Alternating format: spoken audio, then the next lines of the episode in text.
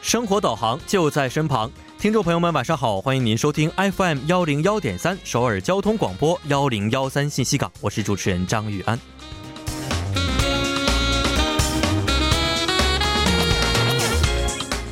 自从韩国政府八月开始禁止咖啡店在店内使用一次性的塑料杯后呢，各大连锁咖啡店的可重复使用的容器销量是明显增加了，同比增长了百分之五十三。同时，使用非一次性杯子的顾客增多，截止七月已突破了三百万人次。那么不仅如此，一些咖啡店呢也开始以纸质代替塑料吸管，下雨天以除湿干燥机呢代替塑料的伞套等等，致力于减少塑料用品的使用。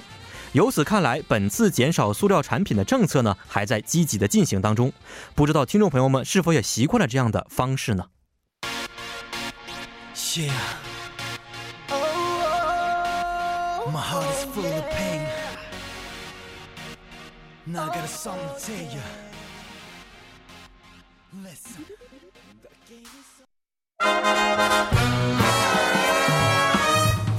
生活千姿百态，精彩无处不在。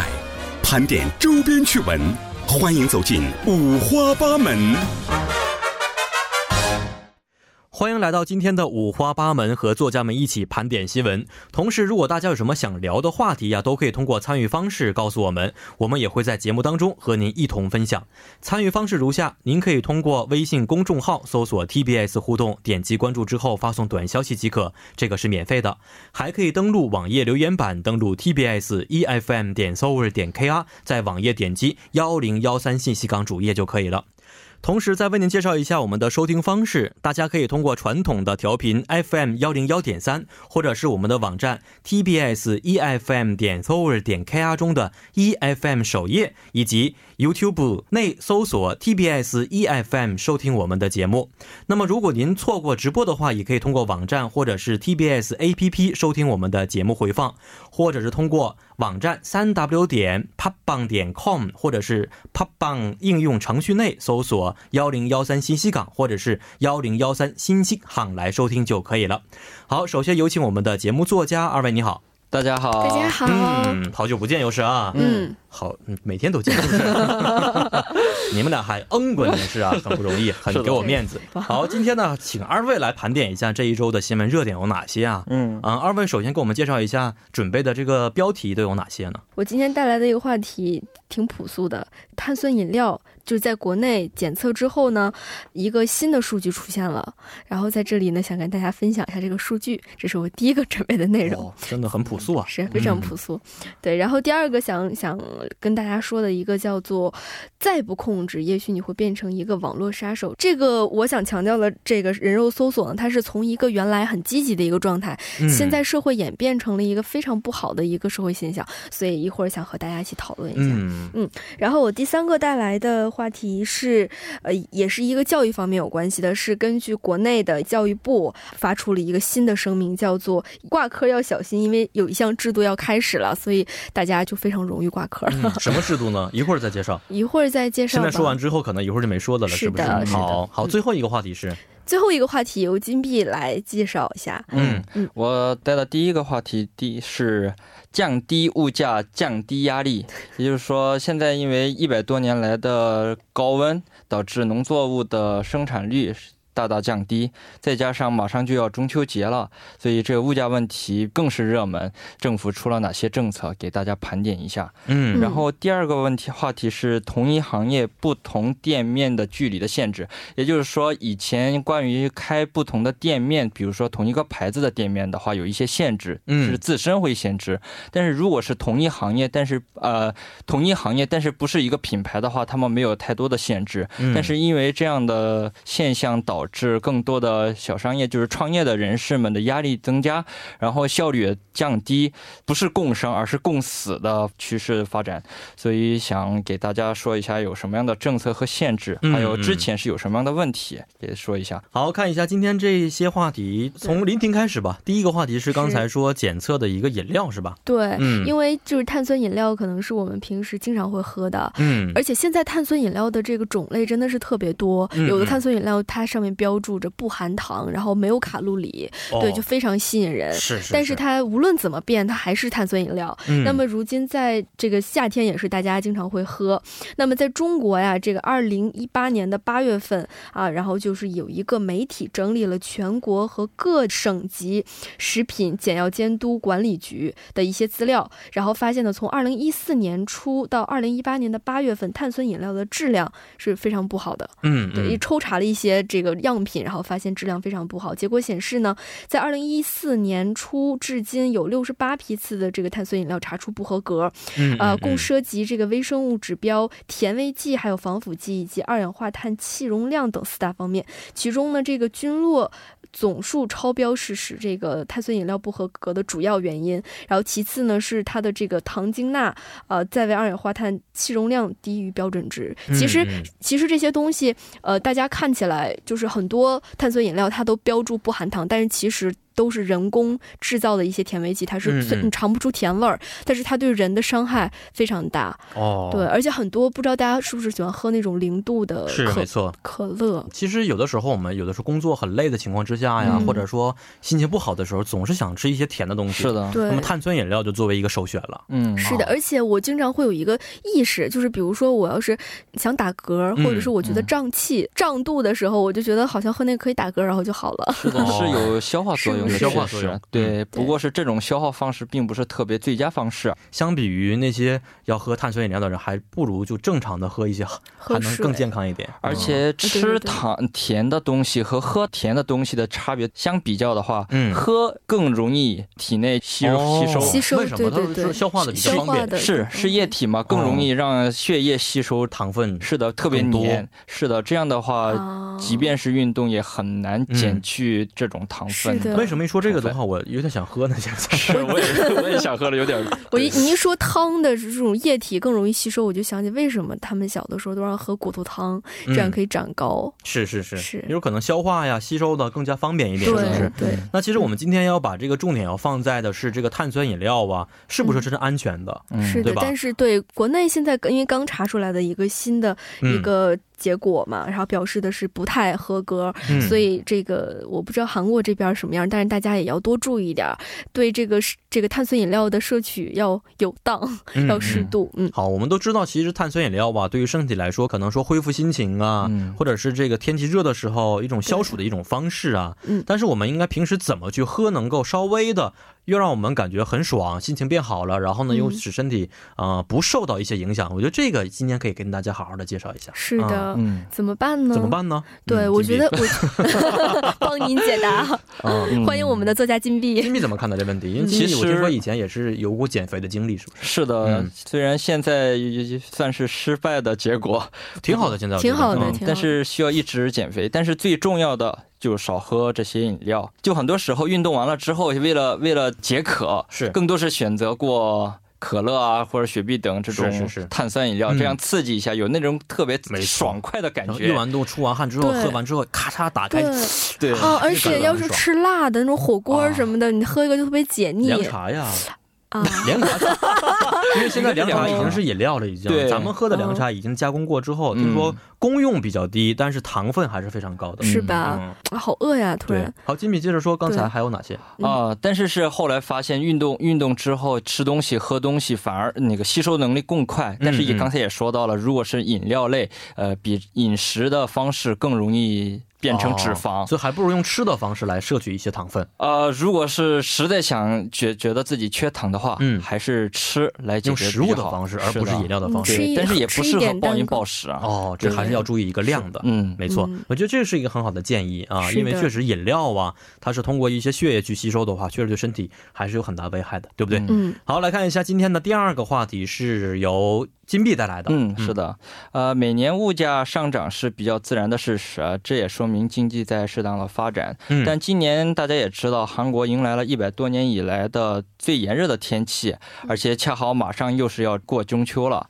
呃，这导致农副产品的物价上升幅度比较大。统计厅表示，今年八月份物价上升率同比去年八月和上个月增长率比较高的，所以政府想通过一些措施，就比如说说减少、降低电费的负担呐、或者说农副产品啊、海鲜品等等，呃，政府负责买回买回来，然后用低价卖出去，这样囤货的方式试图降低物价。不过，炎热的天气影响了农作物的总收量。就是收获量以及国际石油价格的上升等国内外的问题结结合起来，没能完全控制住韩国国内物价上升的趋势。呃，举几个例子让大家简单了解一下。统计厅表示，相比上一个月，呃，增长幅度较大的农副产品有辣椒粉，上涨上涨率有百分之四十四点二，比上个月涨了将近一半儿，就两倍的价格了。还有西瓜百分之三十一点一，还有桃子百分之二十九等。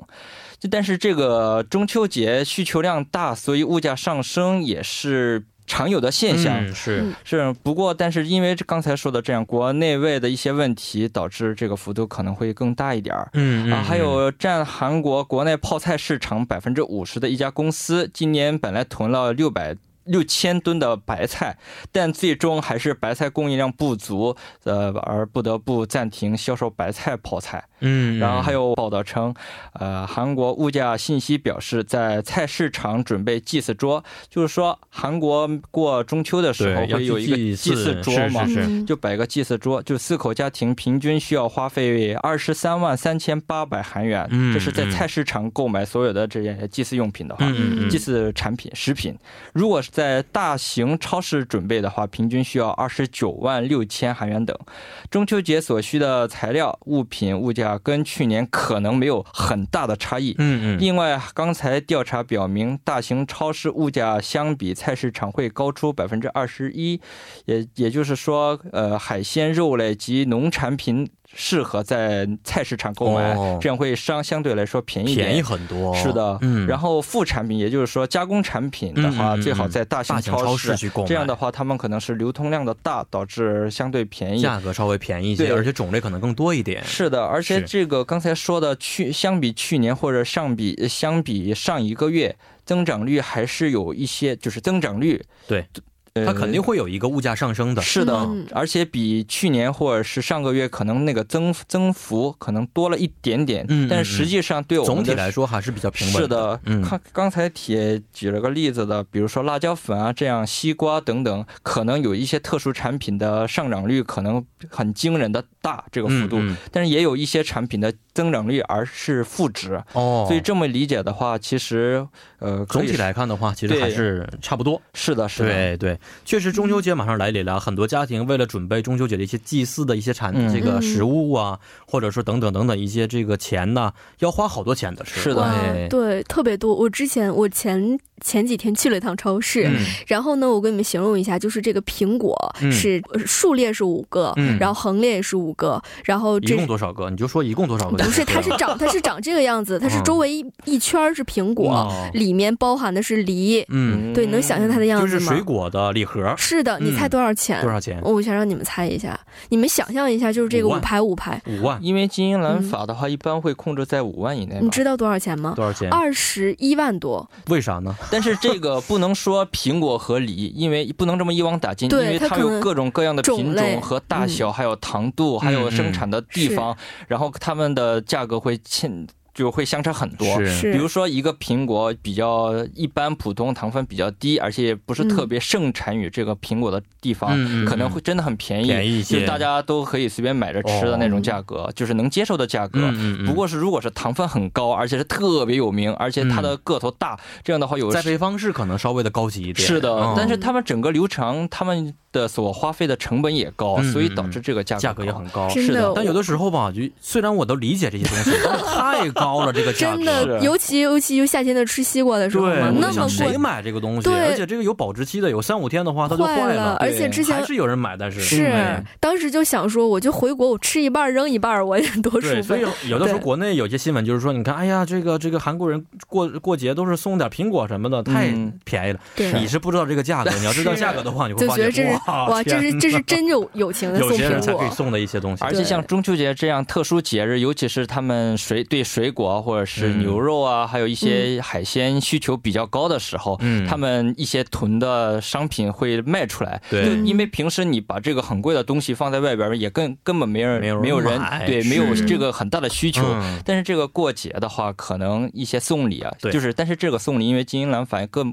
一般可能更多是走是亲戚的时候，走亲戚朋友的之时间候，对是的，嗯因为空手去也不大好嘛。没错没对错，而且这个再说了，刚才提到了西瓜，西瓜嗯，最今年最便宜的时候，我看到过八九千，一个嘛 是一最个便宜的哦一个，嗯有有对，但有有是有相对便宜有是时的候是的在是首的尔，嗯但是是最贵的，我看过将近三万，哦，但差是不多。我们家旁边有的时候最贵的时候，三万一、三万二的情况也是对有的。一百八一个西瓜合人民币。嗯嗯真的 是，我么真的是说在家我就吃一半儿，在家多少钱呢？五毛钱， 五块 钱，你们家一情商斤可吧能嗯不要说这个了。对，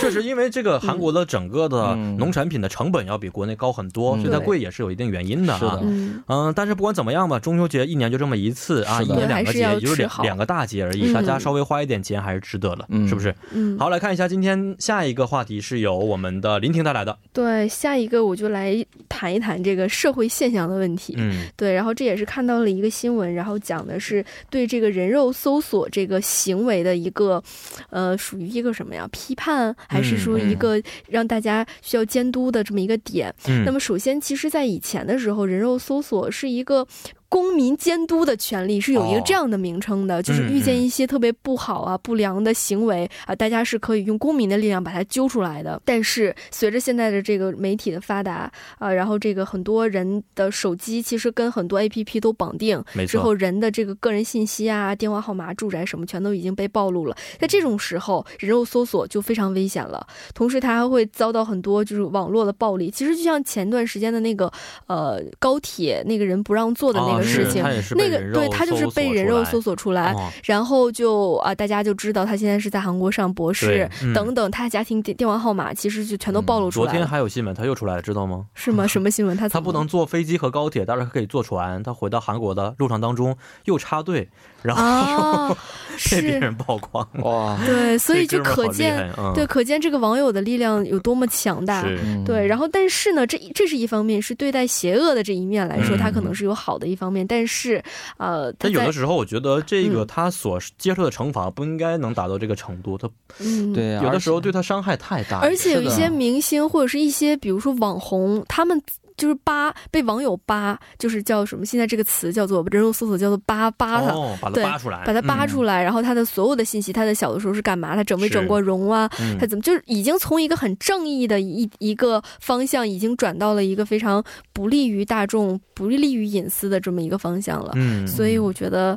嗯，大家是怎么看待？大家觉得这个人肉搜嗯索人肉应该搜索到什么程度？嗯应该是管控，把它控制住，不应该有这样的情况，还是说啊，还应是该说在某一些适程当度，还是要给人民一点权利去监督，是不是？对但是嗯管控的限度确实还是比较难的啊。是的好，金币，你怎么看待这个我问题？觉得是应该有两个方面去思思考这个问题。嗯第一是应该是媒媒体的一个职责，把界限放在什么地方，然后去控制他们的信息。但是我们适当监控也是应该的，只不过不应该太过分的形式，因为每个人，假如说我做了错了事情，但是我做错就应该受到什么什么样的惩罚就行。嗯，但是如果像刚才举的例子，这位朋友的话，可能是受到惩罚或者是一辈子的嗯伤害。对，他我觉得也将来找工作也是一个。嗯是的，对啊其实说白了，而且是一个角度的问题，而且有的的时候可能就是他一时的一些一时错误，对影响整个一辈子。是的哎有点过分，这样的话可能是真的，啊以后是干什么都特别困嗯难。还有另外一个角度是他们我们的法律手段，嗯，法律手段有些是跟道德和法律界限有时候很模糊嘛，嗯，但是嗯把这个道德和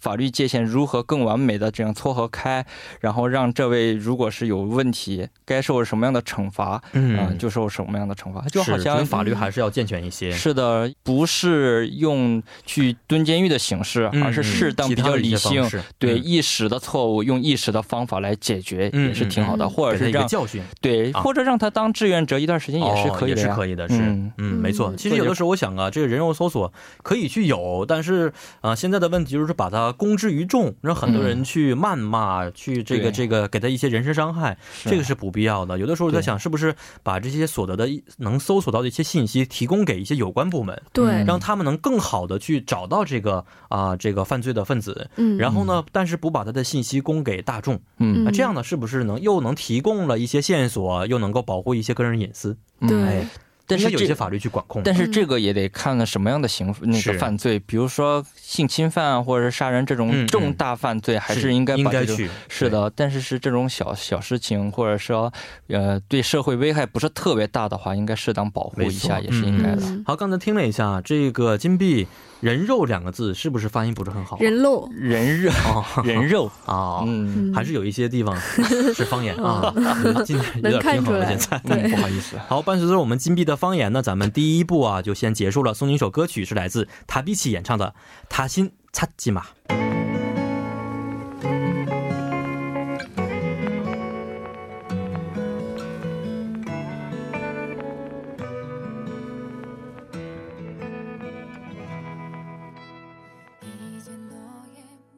欢迎大家回到我们今天五花八门的第二部当中。在第一部当中啊，我们稍微盘点了一下最近的一些热点新闻啊，包括刚才我们说过的人人肉肉搜索，对然后还有什么来着？还有那个碳酸饮碳料，酸饮料，对嗯，还有我们金币说的这个中秋节的物价、啊，对，非物价常问高，题啊，对这三个确实是跟我们的日常生活都密切相关的一些方面。好，来看一下第二部，二位又有哪些新闻跟我们介绍一下呢？嗯，其实我第二个准备的其实挺简单的，它嗯主、主要想和大家聊一聊，因为它现在是一个国内的呃中国的一个消息，讲的是呃挂科真的要小心，而且这个制度即将被取消，教育部呢要。要通过给大学生增加这个压力的这个方式来嗯减少挂科的这个事情，对，哦所以特别想问一下大家，岳阳哥，您是您大学的时候挂过 科吗？你应该说大学的时候挂过几门 课？对吧？是不是咱们国内的不因为国内有个开玩笑嘛，说如果不挂科的话，人生是不完完美的。的？嗯嗯，对，但是说实话，真的不想要这种完美人生，但没有办法，嗯现实就是说，以前挂过挺多科的。对，而且我觉得韩国大学和中国大学的唯一的差距，其实嗯，就是我感觉哈、就是中国大学可能不挂科就挺好了，哦，有没有？就是大家有的时候可能跟一些啊、教学制度有关系。你看中国大是学的嗯类似于韩国的是严进宽出，嗯对吧？对只要是您能上大学，那么怎么的你都能毕业。对嗯，，但是像韩国大学和一些欧美大学呢是宽进严出，哎，韩国还不太一样。嗯那欧美大学是宽进严出。嗯你说上大学的话，有的时候很简单嗯啊，但是你想毕业的话，真的是就非非常常困难难。嗯，我觉得中国现在确实在想，是不是应该给大学这样的一些制度改变一下，嗯确实，很多大学毕业之后的学生啊，不论是从学识方面、知识方面，还是在能力方面，都是非常欠缺的。是嗯所以的，很多用用人单位觉得，哎，这个学生是不合格的。嗯因其此，实这个增负的政策，我本人是非常同意的。赞成反正我已经毕业了，我非常非 常想想问一下金币作家，因为他嗯毕竟是在咱国内上的嗯大学。是那你当时上学的时候有挂过科吗？你的目标是挂科，不挂科就行呢，还是要拿好成绩呢？我是拿好成绩的，我的自己的本 科本科是我的没有方天画戟 在哪里？本科是没有挂过科的。哦啊那你没有是挂科是哇，那个哇是你啊作为那一个个好大学韩国想起来了，对，作为嗯一个韩国外国人，但都是没因挂为过我自己比较喜欢这个专业，而且我也嗯是特别跟老师们打好交道了，哦，所以是对。对，所以你这个跟你老师这打好好交道的意，思 是，所以是这个就是制度要被取消。上课的时候嗯就是坐第一排，然后早到，然后下课之后有老师说什么问题就会嗯，有有一个这个回应，嗯，对，这个差不多，这个很重要。对听，说而且是坐第一排，嗯然后比老师早进晚 出。哦是啊，这都那你是就职场生活已经从大学开始 就开始了不啊，不，不能这么说 嗯，这是自己喜欢，正好碰上了。但是也是很喜欢学习才那么努力的，还是也不能说喜欢学习，我就喜欢这个专业，所以我能这样混下去。嗯如果我如果上了一个自己不喜欢的专业，我也不好说嗯嗯。会怎样对。那你觉得中国国内的这样的一些学生们，他们学习的状态情况，你也是很了解的，应不应该增嗯负？我个人觉得是我不能不敢代表所有的嗯中国学校，嗯也不敢代表什么留学生或者是中国朋友。我个人觉得是增负可以的，只不过这个增负的程度应该有一种适当。嗯就比如，说，让您很难，就是很难进去，也很难出来，可以。但是这个累的程度、增负的程度不要太过分，就是让大家也一应该适当有一种自己的生活或者说自己的一些兴趣爱好等嗯的机会，会，应该提供给大家。哦嗯就是说，在学识方面再加一些个人的一些业余时间和嗯兴趣爱好的培养，是的，这这是也是应该同时一对起去增加的。对，啊其实它这个里面的轻，就是增加负担的这个任务呢，主要主要体现在，比如说一些对于一些课程它是没有考试的，嗯它只是根据比如说学生的一个发表啊，或者是一哦个论文啊、这样的一个很小的一部分去评价它。这样的话，呃，怎么说对学生来言很轻松，可能会。嗯嗯然后因为没有一些考试、一些制度去约束它，所以就是说对学生来讲，这个课很好混，嗯叫嗯水课。我我水看课，对，所以呢，就是说教育部呢要针对这些呃。要求比较低的学校，呃，要求比较低的这个科目进行加大的管理，比如说嗯哦要求这个、呃作业量到达什么程度，考试一定要有，嗯然后这个嗯出勤，而且一些答辩呀、开题整个的环节必须要有一个规定的顺序等等，从这些细节方面给学生加重。其实我觉得这个增负吧是相对的，其实我觉得跟韩国学校相比的话，嗯嗯这些是很基本的东西，不叫是增负，它只国内的在大嗯学，我感觉学习的这个程度和效率，就好像我们小学的水平没有什么区别。嗯其实在我上大学的时候啊，是那个样嗯，子。对，反正我没听过，但是我嗯听过身边的朋友，我没没体验过，但是听过身边的朋友讲一下他们的故事，我就觉得挺幸福的。但是，嗯呃。但但是但但当然了，他们在那个环境也会收获到自己想收获的东西。但是遇见这个教育的问题，我觉得那个其实还不叫增负，嗯那个嗯只是嗯一个很基本的一个学生应该做到的一些事情。嗯，对，嗯所以我觉得这个呃增负的这个标准可以参考韩没国错的学校。嗯，而且中国因为大学扩招嘛，前嗯几年一直是在扩招的当中啊，所以呢，呃，整个每个学校的质量还是不太一样的。嗯你就好大学，它还是不论有没有这个增负的政策，学生们都是非常努力在学习。嗯，对但是有一些，比如说，呃，稍微的民办学校啊，嗯或者说是一些稍微的啊、呃中后流的一些学校，他们确实嗯的教学的质量是啊、嗯参差不齐的。对这个时候可能要针对这些学校要有一些重点的管理，嗯就好像我们上一次介绍过的，韩国黑要名把这个单学校分成分成三六九等，是不是？嗯是那的，中国国内有的时候这样的一些也是一个啊、呃必要的措施吧。嗯，嗯是的，而且刚才大家都说的那个盘点的时候是以大学为基准去说的，嗯不过我觉得如果以教程或者课程来说的话，应该现在的状态也是可以，嗯因为不一样的课程、不一样的要求，所以不一定所有的课程不一定都要考试，嗯有些课程只需要嗯。发表啊，或者是其他的形式，或者是平时的作业等、嗯就可以了。这是应该是教授教学的过程中，他们自己来判断的一种方式，而不嗯是说必须要给你增压，必须要给你考试，必须要怎样，嗯而是他们应该相信教授。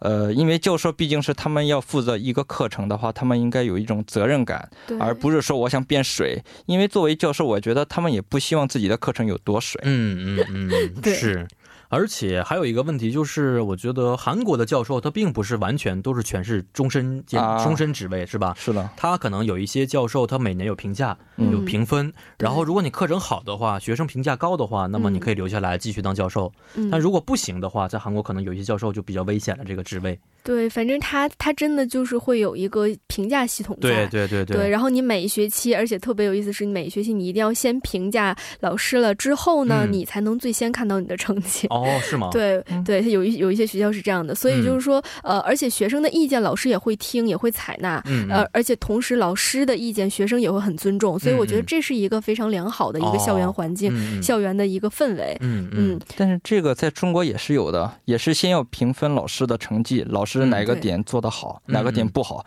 然后才能才能看到看成成绩绩。哦啊，那这啊个是是吗一样的，可能跟每对个我们学校不太一样。哦是，哦可能是每个学学学校之间不是太的，一样，那应该是嗯啊，我觉得这样的一些制度很好的制度，应该是的普及到每一所学校，对让每一所学校就变得更加的这个公开和透明。对，而且这样才能让学校的老师和学生之间有一种嗯，呃信任和没错，对，没有报复这样的变态的心理。嗯对嗯，啊，还有这样的一些心 理，也看来因为斌哥有、啊，就是开玩笑嘛，啊就是说这个学生可能跟老师顶过嘴啊，哦这样的话老师到最后不太不喜管欢的话，对可能不太分数喜欢给得很高，是嗯他不不是，也有可能他不是说一定要给你一个不好的成绩，嗯嗯，只不过他可能呃心里有某的时候个带角一些落情上绪啊，带一是些的情绪。是的，是，会有啊这这种样的情现况还象。是很少的，是不是？嗯，好，来看一下今天的下一个话题是由谁带来的？应该是嗯啊，金是立我。，对，下一个话题是同一行业不同店面的距离限制。嗯，嗯呃，本周有一个热搜叫“新道林炸鸡店”，相关媒体称新道林站附近就有八百约八百家的炸鸡天店哪，哇就可以知道有多多。这并不是说新道林站的炸鸡店有多有名，只是人口流动量比较多，而且大家在这里蜂拥而上开了炸鸡店，导致了这样的现象。比如说新道林站的某个公寓门口一百米街道就有八家呃炸鸡店。嗯，但这也不是新道林一个地方的问题，全国不少地方都有类似的情况，而且也不局限在炸鸡店。韩国有句话叫“退休开炸鸡店，退社开便利店，创业咖啡厅”等，哦，已经把路给指给我们了，嗯是大概这样三家店是比较多的。嗯，呃，目前对同一个品牌开业的没有明确的要求。比嗯如说，我开一个咖啡厅，但是我是 A 家，你是 B 家，可以挨着开或者面对面开。嗯，但是是是如果是都是咖 A 家咖啡厅的话，它可能有一些限制，可能是这是公司自身的限制，也有可能是政府的一些限制。嗯，嗯不过呢，这样的措施导致很临近的地方就有很多店，嗯嗯比如说，韩国便利店产业协会表示，二零一七年底，全国便利店数达到三万六千八百二十四家，这是从二零一五年到现在持续两位数增长的趋势。但从去年起，每家店的收入持续下下降。嗯这一项，呃，还有一项世界价值调查中，韩国人过去三十年对周围人信任程度持续在下降。另外，二零一六年 OECD 数据中，韩国人信任他人程度居三十五个国家中排第二十三名，同时对政府的信任度也是降低的。通常情况下，随着接受教育程度的高，对他人的信任度也是会提高。但韩国恰恰相反，教育水平越高，对他人信任度越来越低。虽然不是所有人都是类似的情况，但大多数国家都会有这样的趋势发展，只不过韩国有点不一样而已。但是说实话，我刚来到韩国的时候，我觉得韩国彼此之间的这个信任程度还是比较高的。嗯，是的，只是相比他其他国家其他国家啊的现象像可 OECD 能不国家当突出。中啊，去是做的了一个调查。对，嗯而且为什么把这个开店和信任度放在一起呢？嗯因为正因为是信任度低，所以他们很少有一个共同创业的现象。嗯所以，即便我愿意贷款开一个炸鸡店，也不愿意跟别人其他合作一起开。做一个创业。是的，嗯而且我查这个信息的时候，我看到很多就面对面开一个便同样的便利店或者咖啡厅，或者是隔着也不叫隔吧，就挨着开一个什么烤肉店，嗯或者楼上是便利店，楼下也是个便利店，这种现象很严峻。嗯但，是简单思考一下的话，你已经有一个便利店在这里了。嗯，那应该另外一家便利店应该是越远，可能收入那越有会的时候我好觉得，可能韩国实在一些人实在不知道自己能干什么东西，但是人家便利店呐、烤肉店呐、这些，嗯，它对于技术来说要求不是很高，对而且很容易就开张了，是，而且很容易打听到我应该如何去操作这些流程，所以比较简单一点吧。但是我个人觉得这是一个缺乏创新能力，对，应该对对嗯说是你就是看懒。人的一种方式。是有时的，候不能说你开了这个我也要开，嗯要开嗯可以，但是你应该有一个充分的市场调查，嗯，也不应该是你死我死的这种状态，而是你你可以，嗯我也应该可以这种嗯状态。如果金币现在让你开一个这个炸鸡店的话，你会开什么类型的？首先，我明确表达我不会开，嗯而且如果必必须要开的话，我肯定找一家觉得这个位置可以，或者是这可能有发展的可能性的地方嗯合作、扩张，或者是改一种风格去开。这样的话，投资也会少，而且嗯可能这种成就感会高。啊，什么都成你的那了。如果你要是开，那我们呢免费吃吗？当然不可以了。哦，嗯，那就不是很那关个注。创业最避讳的是那个关系好的人之间的这种所以也从是吧被你我祝你创业从成他这句话功开玩笑就啊 能感受到，其实他对别人的信任也是挺低的，是吧嗯？其实金币其实它有，我觉得心里有一种这个墙在里边，是这个墙是透明的，就是我们看不到，但所其以实是它隔对它隔着我们。对，这所以是他的因为名字叫金关闭， 但心里其实有嗯一已道经有一墙。个 B 了，已对经是已经有墙一个 B 了哦，这是因为我创业不也不请大家的缘故吗你？这个对啊态度就不对，你还没等创呢，哎你就说不请。开玩笑你的说你嘛，这创了不可是怎么办？ 你说好吧，我就确实啊，这个我觉得反映了韩国最近的一些青年人呢，包括一些嗯就是失去工作人的一些生活状态是这个样子的。是的是那么具体如何去改变这个状态，我觉得有的时候是我们阻止不了的，需要政府和国家共同努力的一个方向。对其实一这个个特别像叫随大溜儿，嗯，对，随大溜儿。对中国一直叫随大溜儿，是就大家其实没什么想法，就随波逐流了。嗯，对，但有的时候可就反映出来一种情况，就是说大家实在是没有什么想法，嗯，创意创新想不到的情况之下，我只能用这样的一个方式，随大溜的方式来保障我基本的一个这生个是活。对，毕竟跟着大溜儿走，应该不会错。就还是比较这个可怜的一个现实情况。是是的这个应该也可以说，它不是随大溜儿，而是嗯它环境只能这样局限在这种嗯，框架里边。对我只能这么走。我想开别的店，或者是往别的方向走，嗯但是那个条件远远不如开这些基本的，比如说便利店、嗯炸鸡店，嗯嗯不用太多的技术是也可以。投资也很少，是的关键是哎，而且大家一开始相关的品牌有一个很多的支持，只不嗯过嗯后期会怎样也不好说。对，嗯对，但是是起步，大家都很关注的是起步嘛。是是所是。以这个起步容易，大家都可能会这样。我以前采访过好多的一些韩国的青年人啊，大约是嗯嗯二十多、三十来岁的嗯情况之下，他们就不想去公司上班的人有很多。是的嗯嗯那一问你想做什么，很多人都说我想开一个咖啡店，嗯，哦，就是很小的也可以对啊，外带咖啡也可以，或者是什么咖啡店都。哎，金币以前你就这样是吗对，是金币我现在这也些是啊，现在也是对，只不过我到中国开，啊，在中国开，嗯因为中国市场很大，首先是觉的得是哎，你不觉得你在中国开了之后会黄吗？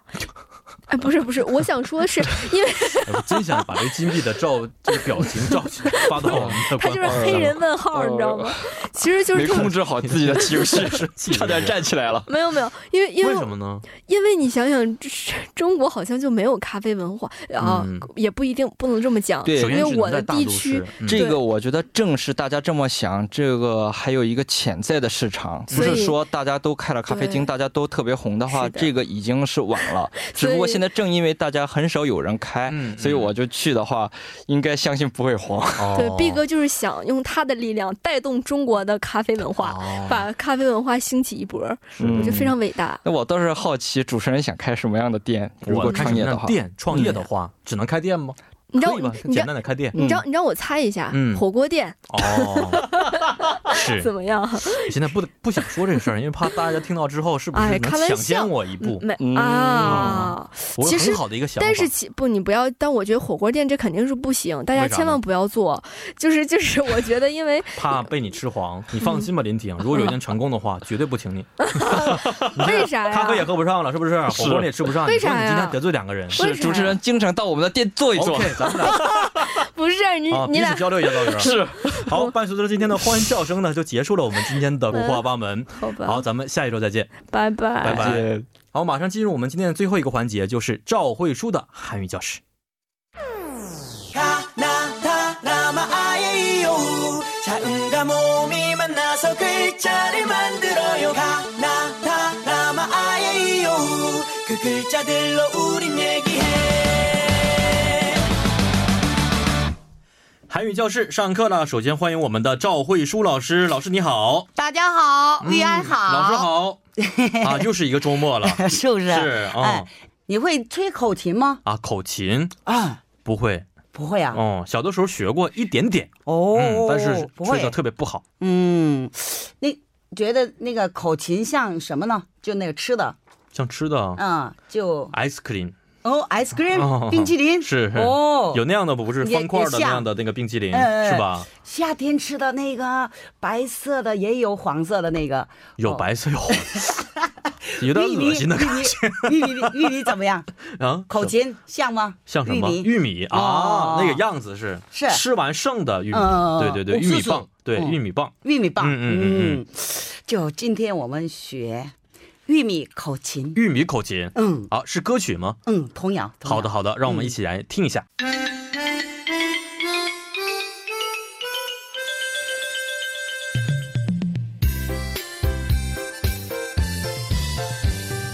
우리 아기 불고 노는 하모니카는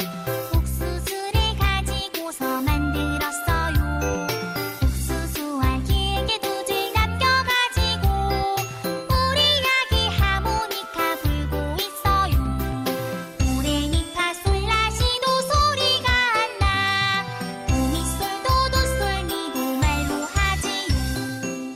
嗯，非常可爱的一首歌曲，是啊吧？讲的是这个刚才我们说苏苏嗯，我试试，哈你莫喜尼欢卡，吗？哈莫尼卡是什么呢？口琴，啊，是口琴的意思。嗯嗯，啊，哈是莫尼英卡，是英文这个这个直接对用声音翻译过来的、嗯哦。好，邢老师现在先给我们这个教一下呗，这个行嗯歌曲应该怎么去唱呢？ 우리 아기 불고 노는 우리아기불고노는 하모니카는 하모니카는 옥수수를 가지고서 만들었어요. 옥수수를 가지고서 만들었어요. 옥수수 알 길게 두 줄 옥수수 알 길게 두 줄 남겨 가지고 남겨 가지고 우리 아기 우리 아기 하모니카 하모니카 불고 있어요. 불고 있어요. 도레미파솔라시도 도레미파솔라시도 소리가 안나 소리가 안 나. 도미솔도 도미솔도 또솔미도 도솔미도 말로 하지요. 말로 하지요. 对。哦，哦还还可以，不是很还可难以记的歌曲，对吧？对嗯，这首歌我很熟， 네. 很所以熟我教肯定教的很好。好是吗？嗯，再唱一遍。好的啊，嗯，我们现在用音乐一起，好。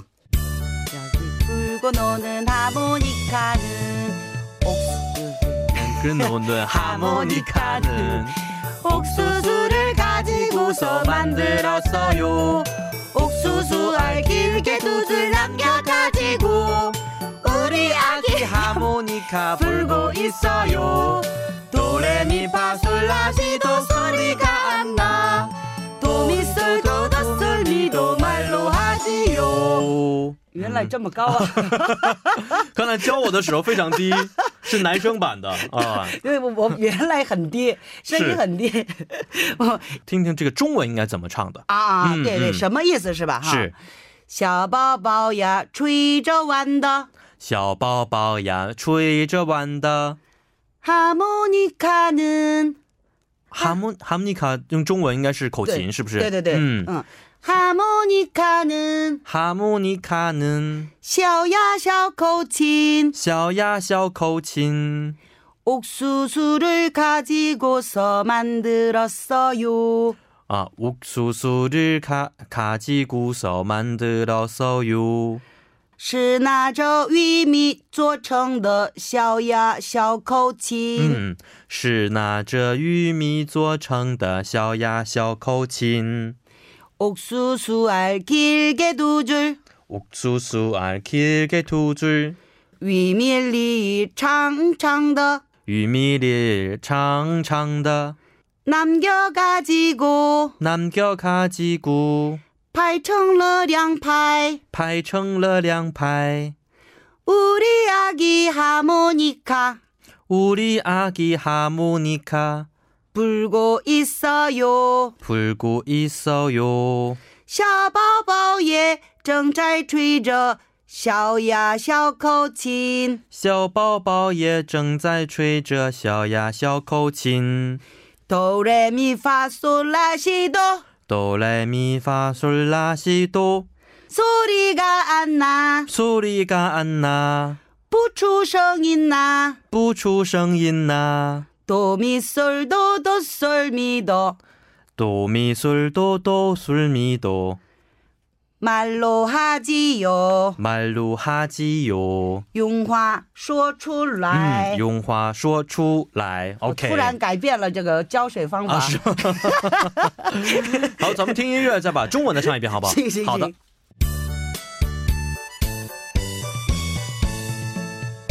哎呀，追着玩着小呀小口琴，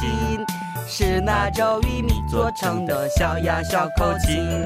玉米粒长长的掰成了两排，小宝宝也正在吹着小呀小口琴，哆来咪咪发发嗦嗦拉拉西西哆哆，不出声音呐，哆咪嗦哆哆嗦咪哆不出。用话说出来。说哦啊，是没关系，这个我觉得虽然有点，嗯嗯，中文有点难，是吧？明天咱们再试一试也可以，好是不是吧？，好吧，嗯，明天再见拜拜。拜拜。好，在我们的汉语教授之后呢，首先为您说一条消息，就是 TBS 绿色雨伞儿童财团与现代汽车一同举办的第九届多文化家庭故乡访问招募随即正在进行当中。现在期待全国多文化家庭中的感人故事。应征者中啊，将会选取二十个作品，同时给予价值三百万韩币的旅行商品券和礼品。时间呢是从九月三号开始，截止到十月十号征集故事，并且在十月二十六号公布获奖作品。具体内容请在绿色雨伞儿童财团的网页上进行申请和确认。好，最后主持人张源代表我们的节目作家金林婷和金碧，制作人韩道润，感谢您的收听，咱们明天晚上八点不见不散。最后送您一首晚安歌曲，是来自黄致列和方圆共同演唱的《最远的距离》。